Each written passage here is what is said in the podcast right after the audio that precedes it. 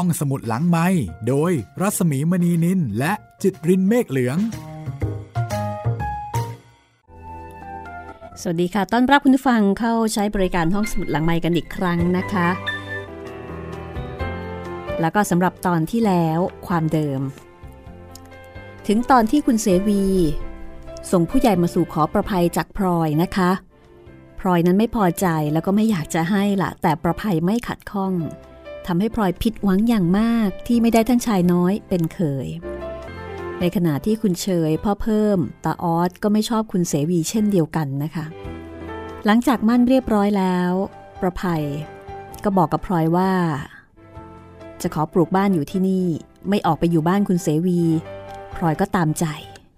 ประภัยกับคุณเสวีจึงปลูกตึกใหม่หลังจากการมั่นได้ผ่านไป ในส่วนของงานแต่งก็จัดที่บ้านพลอย โดยประภัย ลงมาดูแลจัดการเองอย่างคล่องแคล่ว จนพลอยนึกแปลกใจนะคะ และแล้วค่ะ วันแต่งงานของประภัย ก็มาถึงเรื่องราวจะเป็นอย่างไรต่อไปนะคะ กับชีวิตคู่ของประภัยและคุณเสวี ติดตามได้เลยจากสีแผ่นดินตอนที่ 63 ค่ะ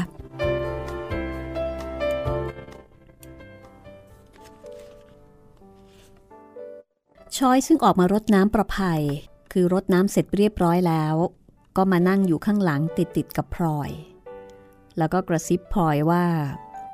ฉันเห็นแม่พลอยมองดูผู้มีบุญสมัยใหม่ ก็อดพูดด้วยไม่ได้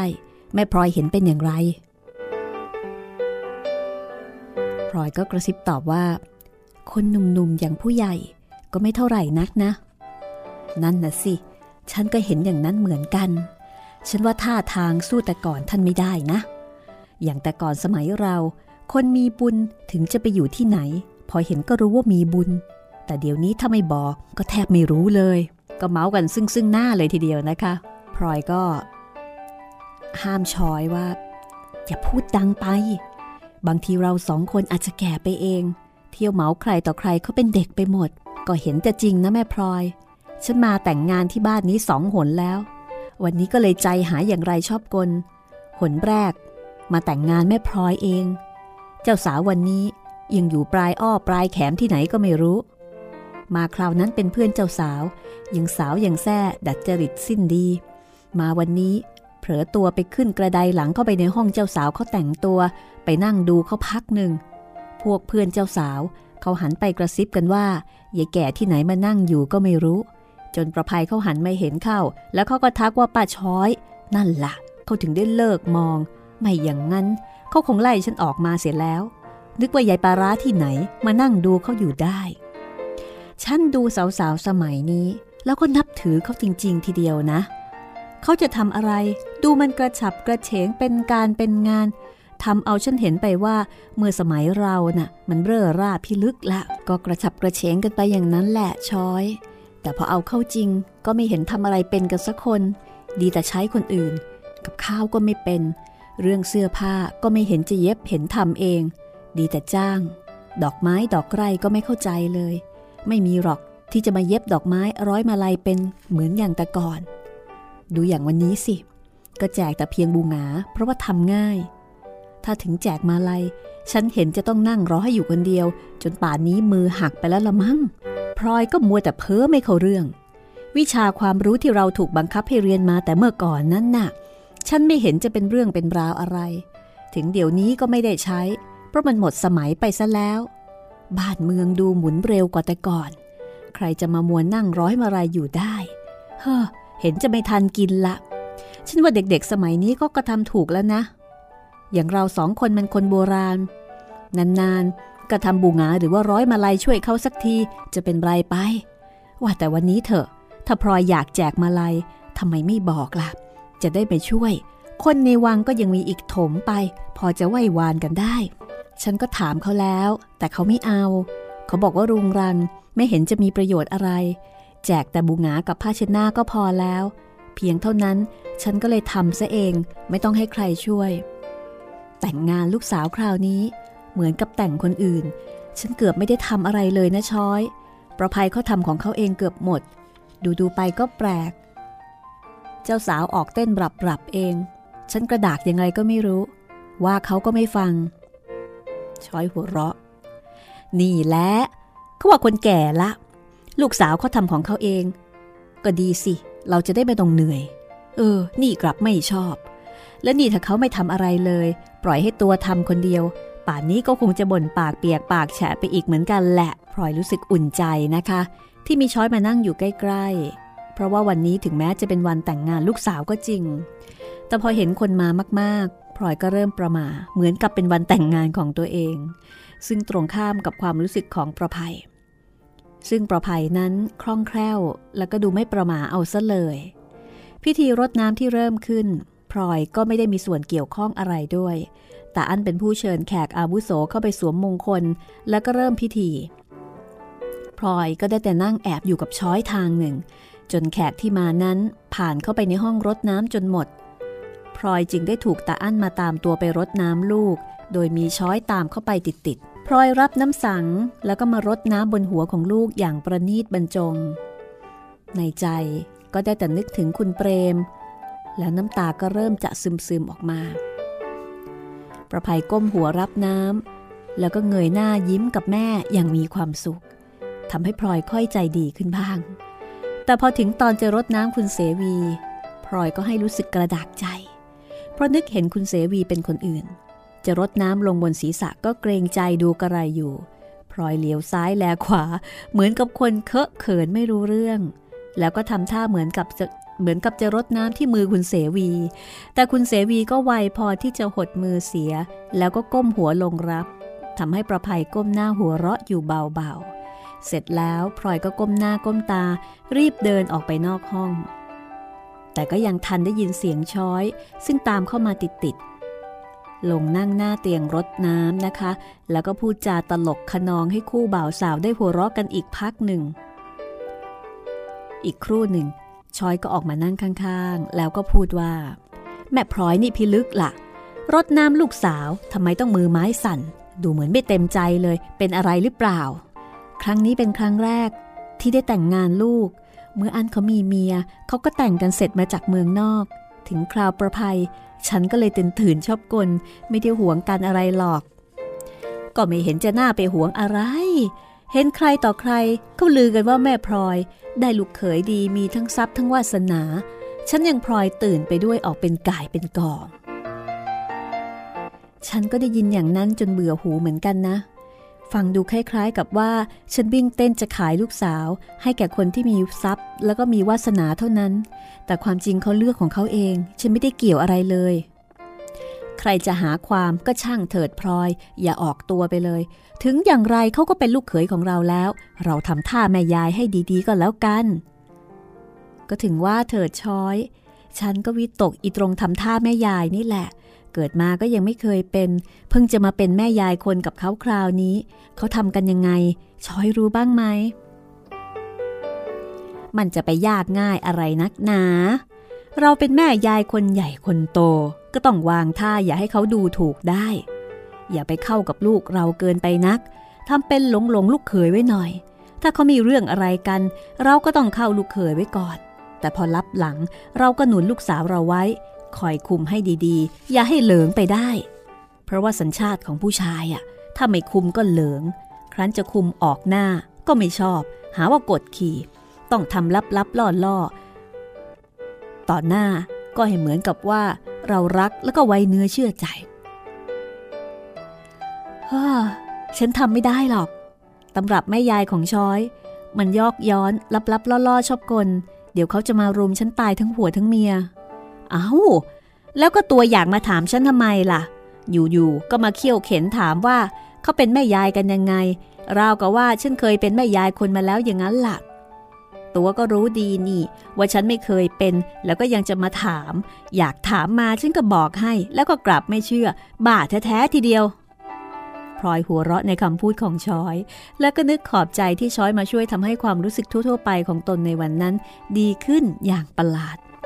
มีเพื่อนอย่างชอยก็ดีนะคะ ถึงแม้ว่าบางทีอาจจะไม่ได้ช่วยแก้ปัญหา แต่ก็ช่วยแก้อารมณ์ ปรับอารมณ์ให้มีความสุขขึ้น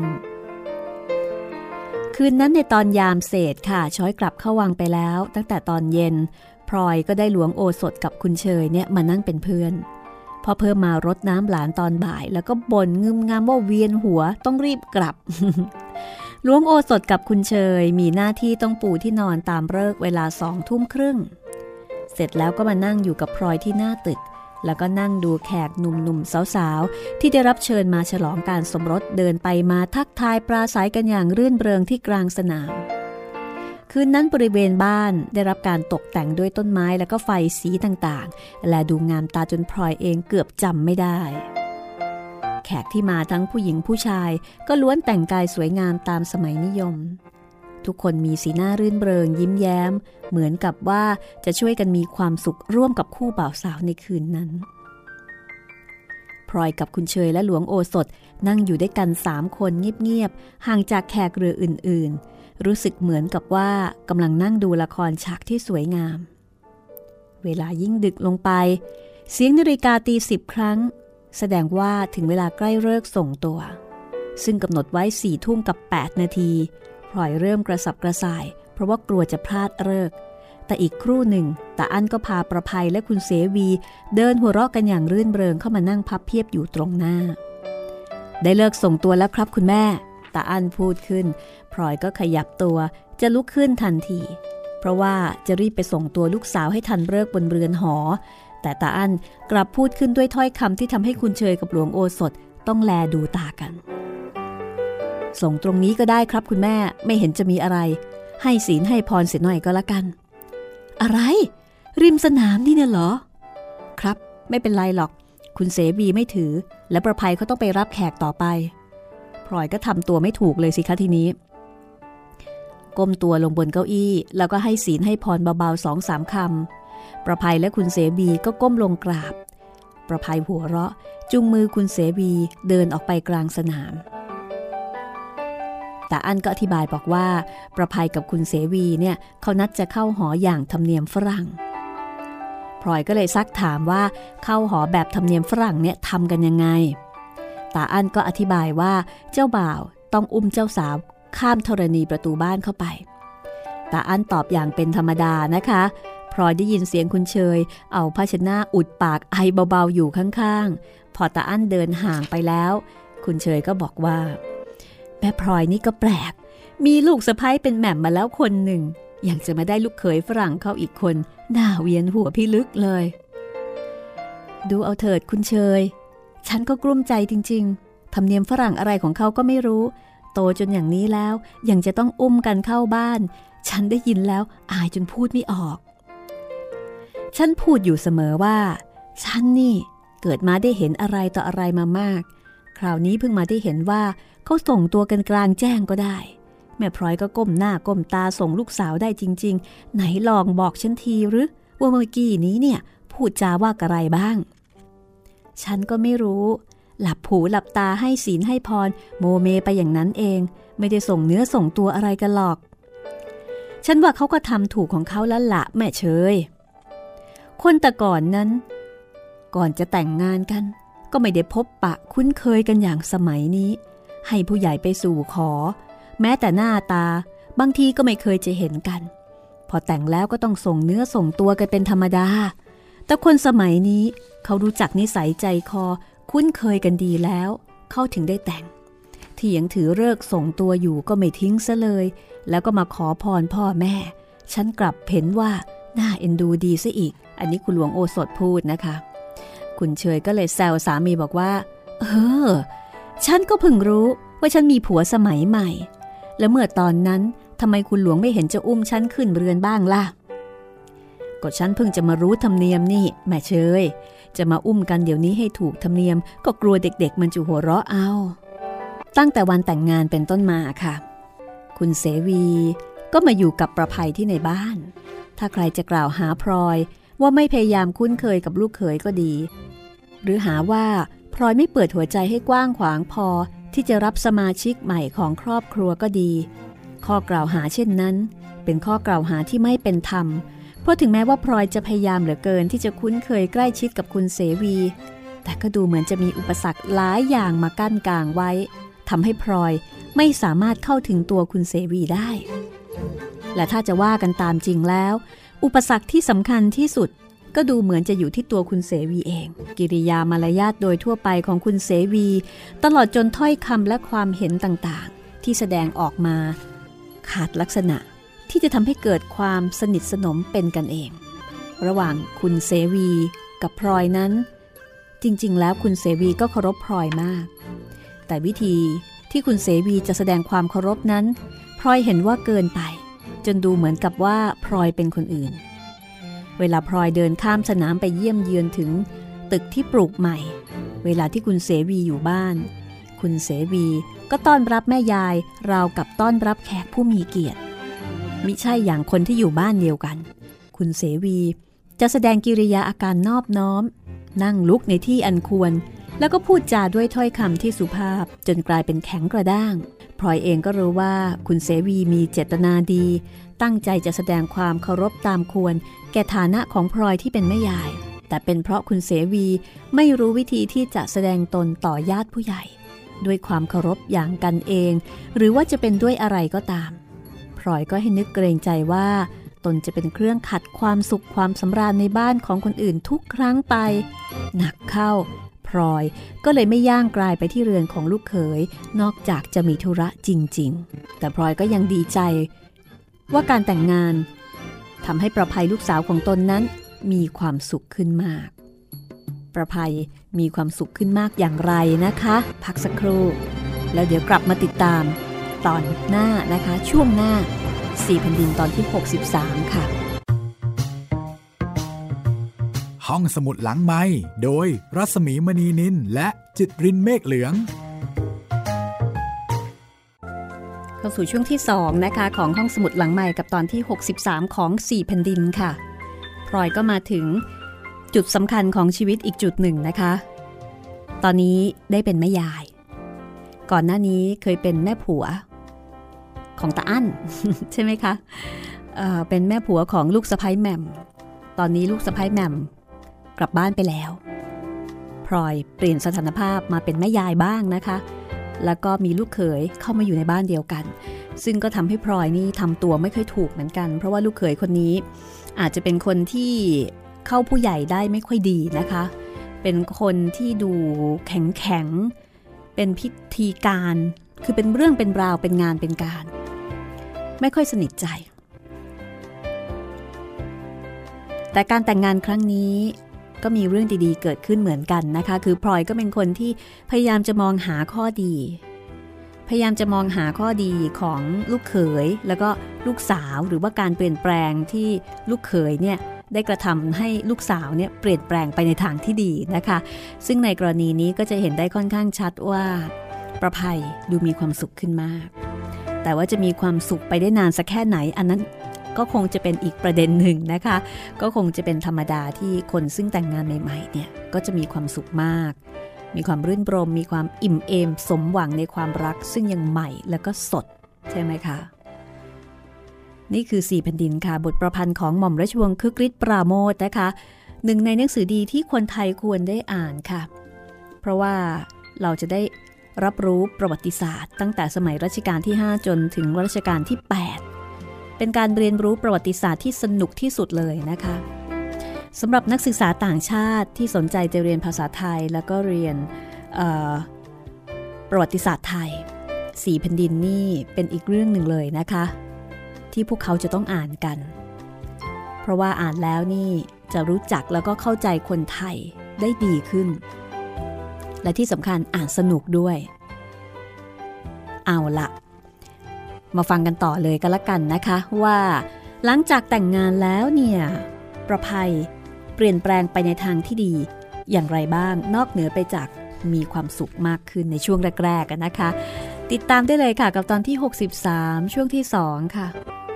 หลังจากแต่งงานประภัยเปลี่ยนจากคนสาวที่มีอารมณ์เปลี่ยนแปลงได้ง่าย แล้วก็ไม่ค่อยมั่นใจในตัวเองไปเป็นผู้ใหญ่ ดูเหมือนจะรู้จักตัวเองและความต้องการความปรารถนาของตัวเองทุกอย่าง ความมั่นใจที่เกิดขึ้นทำให้ประภัยเป็นคนอารมณ์ดี แล้วก็ดูเหมือนว่าจะพูดจากับพลอยรู้เรื่องมากกว่าแต่ก่อน แต่ความเข้าใจนั้นเป็นแต่ในเรื่องเล็กๆ น้อยๆ ทั่วไป ในบางเรื่องพลอยก็ยังรู้สึกว่า ไม่สู้จะเข้าใจลูกสาวของตนนัก เป็นต้นว่าในเรื่องอาหารการกินในครอบครัว ประภัยมาบอกกับพลอยหลังจากแต่งงานแล้วไม่กี่วันว่า คุณแม่คะภัยคิดว่า เรื่องสำรับกับข้าวที่เรือนนั้นภัยไม่อยากจะหาคนทำเอง เพราะว่าภัยไม่มีเวลาดู แต่อยากจะขอให้ทางครัวของบ้านใหญ่ทำส่งไปให้ ก็สะดวกดีหรอกนะประภัย แต่แม่เห็นว่า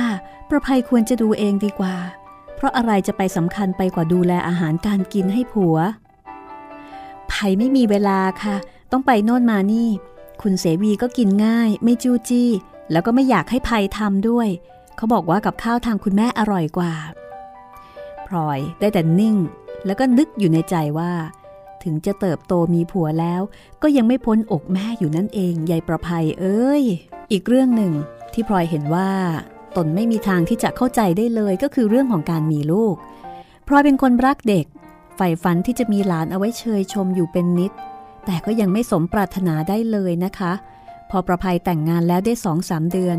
พลอยก็ถามเปรยๆขึ้นวันหนึ่งว่า ประภัยจะมีหลานให้แม่ได้เล่นหรือยัง ยังหรอกค่ะคุณแม่ภัยอยากอยู่ตัวเปล่าไปก่อน ยังไม่อยากจะมีลูก ถึงอย่างนั้นก็เถอะ ของอย่างนี้เนี่ย ใครจะไปห้ามได้ ไม่มีร่องรอยอะไรบ้างเลยเหรอ ประภัยหัวเราะอย่างขบขันเสียเต็มประดา ก่อนจะตอบว่า ยังไม่มีหรอกค่ะ แล้วก็จะไม่มีจนกว่าเราจะเห็นสมควร คุณเสวีเองเขาก็ยังไม่อยากมี เขาบอกว่าเราควรจะสนุกสนานไปก่อน มีลูกแล้วก็ต้องมีภาระเลี้ยงดู หมดสนุกกันพอดี ก็ชิงหรอก แต่ของอย่างนี้มันแล้วแต่บุญแต่กรรมนะ ถึงเราจะอยากมีหรือยัง แม่ก็ไม่เห็นจะเกี่ยว ถึงคราวจะมีมันก็มีเอง ประภัยหัวเราะกิ๊กอีกครั้งนะคะ มันไม่ใช่บุญกรรมหรอกค่ะคุณแม่ จะมีหรือไม่มีมันอยู่ที่เราต่างหาก เดี๋ยวนี้เขาควบคุมกันได้แล้ว มีลูกได้ตามใจ ไม่ได้ปล่อยตามบุญตามกรรมอย่างแต่ก่อนพลอยฟังแล้วก็ใจหายวาบ ตัวเย็นไปทั้งแถบ เพราะว่านี่เป็นครั้งแรกที่พลอยได้รู้ว่า คนสมัยใหม่ เขาคุมกันได้ แม้แต่ลูกที่จะเกิดมา อีกคนหนึ่งที่รับรู้ข่าวแต่งงานของประภัยด้วยอาการที่ไม่พอใจ ก็คือตาอ้นพลอยมีโอกาสไปเยี่ยมตาอ้นที่คุกบางขวาง ระหว่างที่ประภัยมั่น คือเป็นช่วงที่ประภัยมั่นแล้วแล้วก็ก่อนแต่งงานนะคะ ซึ่งพลอยก็ถือโอกาสนั้น บอกให้ต่อ้นทราบว่า ประภัยตกลงมั่นกับคุณเสวี และจะแต่งงานเมื่อไหร่ตลอดจนฐานะความเป็นอยู่ของคุณเสวี และก็ความสำคัญของคุณเสวีโดยตลอดต่อ้นยืนฟังพลอยแล้วก็ขบกรามแน่น มือที่กำลูกกรงอยู่ เรียกว่ากำจนแน่น จนเห็นกระดูกโคนนิ้วเนี่ยโปนขึ้นมา ก็บ่งบอกถึงความรู้สึกในใจได้เป็นอย่างดีแล้วค่ะแต่อ้นมองไปข้างหน้า ตาไม่จับพลอย แล้วก็พูดว่า ผมรู้เรื่องละเอียดแล้วคุณแม่ ออดเขาเล่าให้ผมฟัง ก็เป็นธรรมดา ที่ไหนอันเขาจะอยากให้น้องเขามีผัวเป็นเจ้า เขาก็ต้องอยากให้ได้กับพวกเขา ประภัยเขาก็นับถือพี่ชายเขามาก ถึงพี่เขาจะไม่พูด เขาก็รู้ใจกัน พอที่จะคล้อยตามกันไปได้อ้นอย่าไปฟังตาออสให้มากนักเลยลูก หมู่นี้เป็นคนเจ้าอารมณ์ยังไงก็ไม่รู้ แม่ก็รู้ดีว่าตาออสไม่ชอบคุณเสวี แต่จะให้แม่ทำยังไงได้ ในเมื่อเจ้าตัวเขาชอบ ผมก็เห็นใจคุณแม่ ไม่ได้ว่าอะไรเลย แต่มาน้อยใจอยู่ว่า เพราะผมเป็นฝ่ายแพ้ น้องสาวก็เลยต้องไปเป็นเมียเขาถ้าทางผมเป็นฝ่ายชนะ บางที ก็อาจจะไม่เป็นอย่างนี้พลอยไม่สบายใจ เมื่อได้ยินตาอ้นพูดเช่นนั้น อ้นเลิกพูดเรื่องแพ้เรื่องชนะเสียทีเถอะลูก แม่ไม่สบายใจจริง ๆ ทุกครั้งที่ได้ยิน อะไรอะไรมันก็แล้วไปแล้ว ไม่มีทางจะกลับไปเหมือนเก่าได้ อ้นต้องมาติดคุกทรมานอยู่ ก็นับว่าเป็นเวรเป็นกรรม ทั้งของอ้นแล้วก็ของแม่ ถ้ามัวแต่นึกอาฆาตพยาบาท ถือทิฏฐิมานะกัน ก็จะไม่มีวันหมดกรรมหมดเวรกันได้ นึกว่ายกให้แม่ซะเถิด แม่อยากให้อ้นทำใจให้ผ่องใสบริสุทธิ์ ลืมเรื่องที่แล้วแล้วไปซะ แล้วก็คิดถึงการข้างหน้าต่อไป ถ้าอ้นมีบุญวาสนามาช่วย บางทีก็จะได้ออกมาเร็วๆนี้ มาเป็นที่พึ่งของแม่เมื่อแก่แต่อ้นเงียบ แต่สายตาที่แข็งกร้าวนั้น กลับมองดูพลอยอย่างอ่อนโยน กล้ามเนื้อที่กราม และแขนที่เกรงอยู่เมื่อกี้ ก็กลับผ่อนหย่อนลงพลอยดีใจ ที่เห็นว่าถ้อยคำของตนยังสามารถเปลี่ยนความรู้สึกของตาอ้นได้ตาอ้นมองดูหน้าพลอยอยู่ครู่หนึ่ง แล้วก็พูดขึ้นว่า เวลานี้ ลูกก็มีความหวังเหลืออยู่เพียงเท่านั้น อยากจะใช้กรรมใช้เวรให้หมดไป แล้วจะได้ออกไปสนองพระคุณคุณแม่ ไปจนกว่าชีวิตจะหาไม่ ใครจะเป็นอะไรจะทำอะไร ลูกก็ไม่ค่อยจะสนใจเท่าไหร่แล้ว แม่ขอบใจ อ้นลูกแม่ ขอให้อ้นทำใจให้ดี ๆ เถิด ไม่ตายเสีย เราก็คงจะได้กลับมาอยู่ด้วยกันอีกเหมือนแต่ก่อน ถ้าแม่ได้อ้นกลับมาอีกคน แม่ก็จะตายตาหลับ คุณแม่ ถ้าผมจะบอกอะไรให้ ขอให้คุณแม่อย่าเพิ่งดีใจจนเกินไป แล้วก็อย่าเพิ่งหวังจนเกินไป เพราะว่าหากไม่เป็นจริง เดี๋ยวคุณแม่จะต้องเสียใจทีหลัง อะไรหรืออ้น บางที ผมอาจจะได้ออกไปอยู่บ้านเร็วกว่าที่คาดไว้ เพราะว่าผมได้ข่าวมาเมื่อไม่กี่วันมานี้เองว่า ทางรัฐบาลเขาจะคัดเอาตัวพวกเราไปอบรม แล้วก็ปล่อยตัวไปพลอยดีใจ เลือดลั่นสู้ไปทั้งตัวพลอยเหยียดตัวตรงชะโงกหน้าเข้าไปใกล้ลูกกรงนั้นอีก กิริยาอาการกระปรี้กระเปร่าขึ้น เหมือนกับคนสาวๆ ชิงหรืออ้น ชิงหรือนี่ คุณแม่ ผมบอกแต่แรกแล้วว่า อย่าเพิ่งดีใจจนเกินไป ถ้าไม่จริงจะต้องเสียใจทีหลังเปล่าๆ ผมได้ข่าวมาอย่างนั้น ผมก็เล่าให้ฟัง โถอ้น ข่าวดีออกอย่างนี้ จะไม่ให้แม่ดีใจได้ยังไง แม่ไม่ได้ดีใจอย่างนี้มานานแล้ว เจ้าพ่อคุณขอให้จริงเถิด แม่กลับไป แม่จะต้องบอกให้อั้นเขารู้ ว่ามีทางไหนที่จะวิ่งเต้นช่วยเหลือกันได้ จะได้ทำให้เต็มที่พลอยยกภาชนะขึ้นซับน้ำตาที่ไหลซึมออกมาด้วยความปิติ แต่คำพูดอย่างพาซื่อของพลอยทำให้ตาอ้นเปลี่ยนสีหน้าไปบ้าง แล้วก็พูดว่า คุณแม่อย่าไปทำอะไรอีกเลย ปล่อยให้เป็นไปตามเรื่องดีกว่า ถ้าเขาปล่อยเราจริง ก็เป็นบุญคุณเหลือหลายอยู่แล้ว ผมไม่อยากจะเป็นหนี้บุญคุณใครจนเกินไปกว่านั้น ถ้าได้ออกไปตามเกณฑ์ของเขา ผมก็จะสบายใจกว่าที่ได้ออกไปเพราะว่าฤทธิ์คนนั้นคนนี้เที่ยววิ่งเต้นให้พลอยไม่พยายามที่จะถกเถียงอะไรกับตาอ้นอีกต่อไป เพราะข่าวที่รู้วันนี้เป็นข่าวดีเกินคาด ขากลับจากบางขวางวันนั้นพลอยรู้สึกตัวเบา นั่งเรือกลับมา ให้มองเห็นภูมิประเทศสองข้างแม่น้ำนั้น สวยสดงดงาม เพราะความสุขที่เกิดขึ้นในใจ เนื่องจากความหวังที่เกิดขึ้นใหม่นั้น เป็นเหมือนแก้วสีสดงดงามมาบดบังลูกตาทำให้สิ่งต่างๆ สวยงามไปสิ้น วันเวลาผ่านไป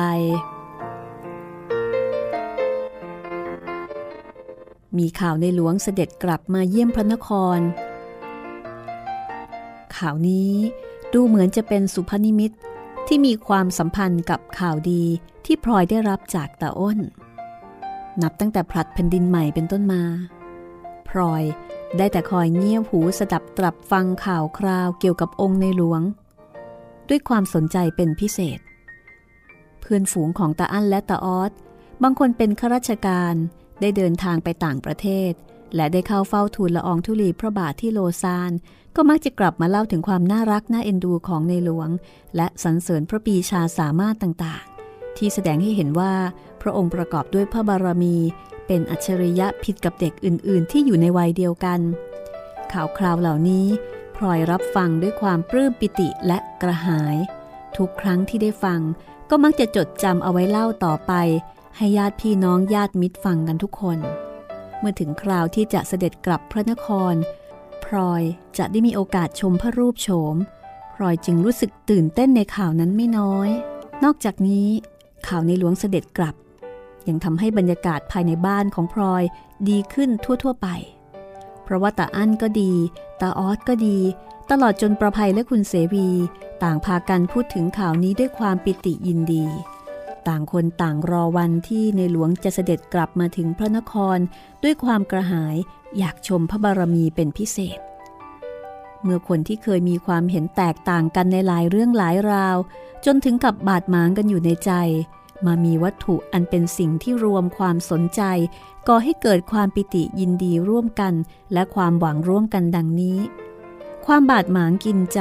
ที่เคยมีอยู่เหมือนกับคลื่นใต้ผิวน้ำก็ดูออกจะเบาบางลงไป และคนทั้งนั้นก็ดูเหมือนจะหันหน้าเข้าหากันด้วยความสามัคคี ซึ่งพลอยเห็นว่าควรจะเป็นปกติวิสัยของครอบครัว หรือระหว่างบรรดาญาติ แม้แต่พ่อเพิ่ม ซึ่งมึนตึงกับตาอั้นแล้วก็คุณเสวีมาตลอด ก็ดูเหมือนว่าจะคลายความมึนตึงนั้นลง พลอยได้ยินตาอั้นถามตับถามพ่อเพิ่มในวันหนึ่งว่า คุณลุงครับ คุณลุงจะไปรับเสด็จในหลวงไหม ไม่ไปได้หรือพ่ออั้น คนอย่างลุงต้องไปรับเสด็จเสมอ แล้วพ่ออั้นล่ะ จะไปไหมผู้โทถามได้ ผมก็อยากเห็นท่านเหมือนจะตายไป ผมว่าจะไปแต่วันด้วยซ้ำนัดกับเสวีเขาไว้แล้ว ว่าจะไปด้วยกันอ๋อพ่อเสวีเขาก็จะไปเหมือนกันหรือ ไปครับ เราว่าจะไปรถคันเดียวกันหมด สะดวกดี คุณลุงจะไปด้วยก็ได้ มีที่ถมไป เอถ้าจะดีเหมือนกัน พออันแวะไปรับลุงที่บ้านด้วยคนก็แล้วกัน แล้วพอใกล้วันก็นัดเวลากันให้แน่นอนอีกทีหนึ่ง ลุงจะได้แต่งตัวคอยพลอยนั่งฟังคำพูดระหว่างลุงกับหลานคู่นี้ด้วยความโล่งใจ เพราะครั้งนี้เป็นครั้งแรกหลังจากที่ได้มึนตึงกันไปนาน ที่คนทั้งสองพูดจากันเป็นปกติ และการที่พ่อเพิ่มรับปากว่าจะนั่งรถไปกับหลานเคยด้วยอีกคนหนึ่งนั้น พลอยก็เห็นว่าเป็นเรื่องประหลาดที่น่าจะยินดีอยู่ ใจของพลอยเองนั้นอยากจะไปคอยชมพระบารมีในหลวงในวันเสด็จกลับอย่างบอกไม่ถูก ความรู้สึกที่เคยมีเมื่อตาอั้นและตาออดกลับจากเมืองนอกนั้น กลับมาสู่ตัวอีกครั้งหนึ่ง อยากจะได้เห็น อยากจะได้ชม ในวันที่เสด็จกลับถึงพระนครนั่นเอง จะรอไว้วันหลังๆ ก็ดูออกจะช้าไปไม่สมกับความรู้สึกยินดี ถ้าหากว่าได้เห็นในวันนั้นสักแวบหนึ่งขณะที่เสด็จผ่านพลอยก็จะรู้สึกพอใจเป็นอย่างยิ่ง แต่ความปรารถนานี้พลอยจะพูดกับใครที่เด็กกว่าก็ไม่กล้า กลัวเขาจะหาว่าตื่นเต้นจนแก่เกินวัย แต่เมื่อหักห้ามใจเอาไว้ไม่ได้พลอยก็ต้องหันหน้าเข้าหาช้อย เมื่อช้อยมาคุยด้วยที่บ้านในวันหนึ่ง ช้อย ในหลวงเสด็จกลับนี่ช้อยจะไปรับเสด็จไหมพลอยพูดราวกับว่า ฉันนี่ใหญ่โตซะเต็มประดา คืนเสอะเข้าไปรับเสด็จเขาจะได้ให้ทหารเขี่ยออกมาน่ะสิ ไม่ใช่ ฉันหมายความว่าช้อยจะไปคอยดูกระบวนเสด็จบ้างไหม ฉันได้ยินเขาว่าจะเสด็จจากตำหนักแพรเข้าวังก่อน แล้วจากในวังก็จะแห่กระบวนรถม้าพระที่นั่งไปที่สวนจิต อ๋อ ถ้าขนาดนั้นละก็ไม่ต้องถามหรอกพลอย เรื่องดูแห่แล้วยายช้อยไม่เคยขาด แล้วคราวนี้ฉันก็อยากเห็นท่านเหลือเกิน เขาลือกันว่า น่ารักน่าเอ็นดูเป็นที่สุด ฉันก็พลอยใจเต้นตึกตักไปด้วย ตั้งแต่เกิดมาก็ยังไม่เคยเห็นในหลวงพระองค์เล็กๆเลย ก็ถึงว่าเถิดช้อย ฉันเองก็เหมือนกัน แล้วช้อยจะไปดูที่ไหน พวกในวังเขาชวนฉันไปคอยเฝ้าที่ลานวัดพระแก้ว แต่ฉันเห็นไม่สนุก ถ้าเฝ้าที่นั่นซะอีก อาจจะเห็นไม่ได้ถนัด เพราะว่าไอเราเป็นชาววังโบราณ เวลาเสด็จผ่านมา ก็ดีแต่จะหมอบกราบก้มหน้าก้มตา จะหมอบทำชะม้อยชะไม้ก็กระดากใจตัวเอง ฉันก็เลยกะว่าจะไปคอยเฝ้านอกวัด ตามทางที่รถพระที่นั่งจะผ่าน เพราะสนุกกว่า ได้ดูผู้คนคลึกครื้น บางทีก็ซื้อขนมกินบ้างอะไรบ้าง และเวลาเสด็จมาเราก็ได้ดูจริง ๆ ใครจะไปรู้ว่าใครเป็นใคร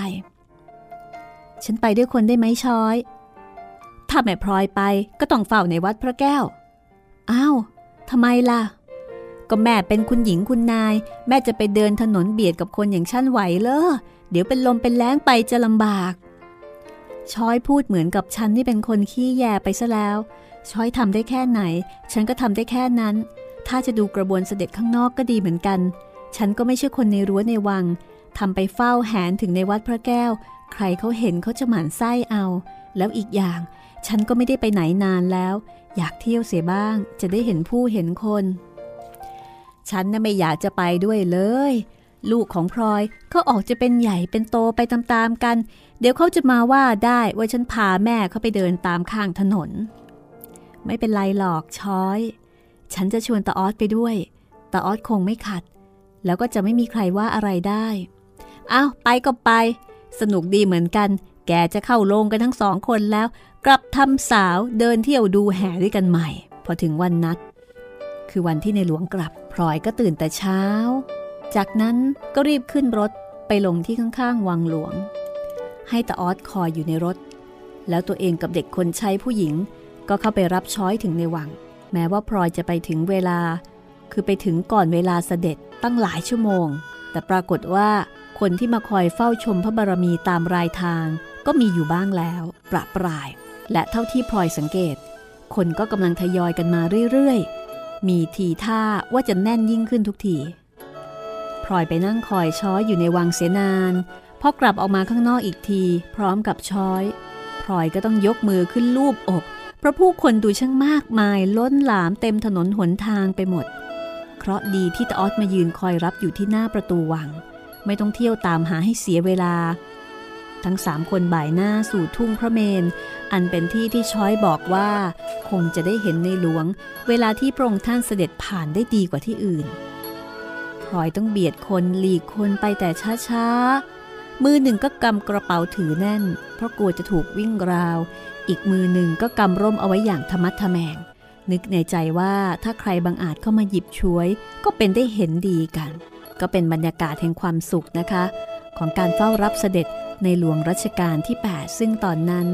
ยังทรงพระเยาว์แล้วก็เป็นยุวกษัตริย์ตอนหน้าอย่าพลาดนะคะ ไปเข้าเฝ้าในหลวงรัชกาลที่ 8 ด้วยกันกับพลอยค่ะ กับภาพความทรงจำประทับใจ จากเหตุการณ์เมื่อครั้งนั้นกับสี่แผ่นดินบทประพันธ์ของหม่อมราชวงศ์คือกริชปราโมทหนึ่งในหนังสือดีที่คนไทยควรได้อ่านนะคะ วันนี้หมดเวลาของห้องสมุดแล้วค่ะ คุณผู้ฟังสามารถที่จะติดตามฟังย้อนหลังแล้วก็ดาวน์โหลดได้ด้วยนะคะ โดยการคลิกที่ลูกศรลูกศรสีเขียว คือเวลาที่เราเข้าไปที่หน้าเว็บนะคะ เลือกฟังรายการย้อนหลัง เลือกห้องสมุดหลังใหม่ แล้วก็จะมีลูกศรสีเขียวๆให้คลิกขวาค่ะ ถ้าเป็น Internet Explorer หรือว่า IE นะคะ จะมีขึ้นว่า Save Target As ก็ให้กดตรงนี้ แล้วมันก็จะเซฟออกมาให้เป็นไฟล์ MP3 แต่ถ้าเป็น Chrome Browser นะคะ ก็จะขึ้นว่า Save Link As และหลังจากนั้นก็จะเซฟมาให้เป็น MP3 ที่สามารถจะเอาไปใส่ทำได้ หรือว่ามาไร้ลง CD ได้เช่นกันนะคะ ขอให้ฟังยังมีความสุข แล้วก็ใช้บริการห้องสมุดแห่งนี้ให้เต็มที่จุใจไปเลยนะคะ พรุ่งนี้วันจันทร์วันจันทร์มาติดตามกันใหม่นะคะสำหรับตอนต่อไปตอนที่ 64 ของ 4 แผ่นดิน วันนี้หมดเวลาแล้วลาคุณผู้ฟังไปก่อนนะคะ สวัสดีค่ะ ห้องสมุดหลังไม้โดยรัศมีมณีนินและจิตรินเมฆเหลือง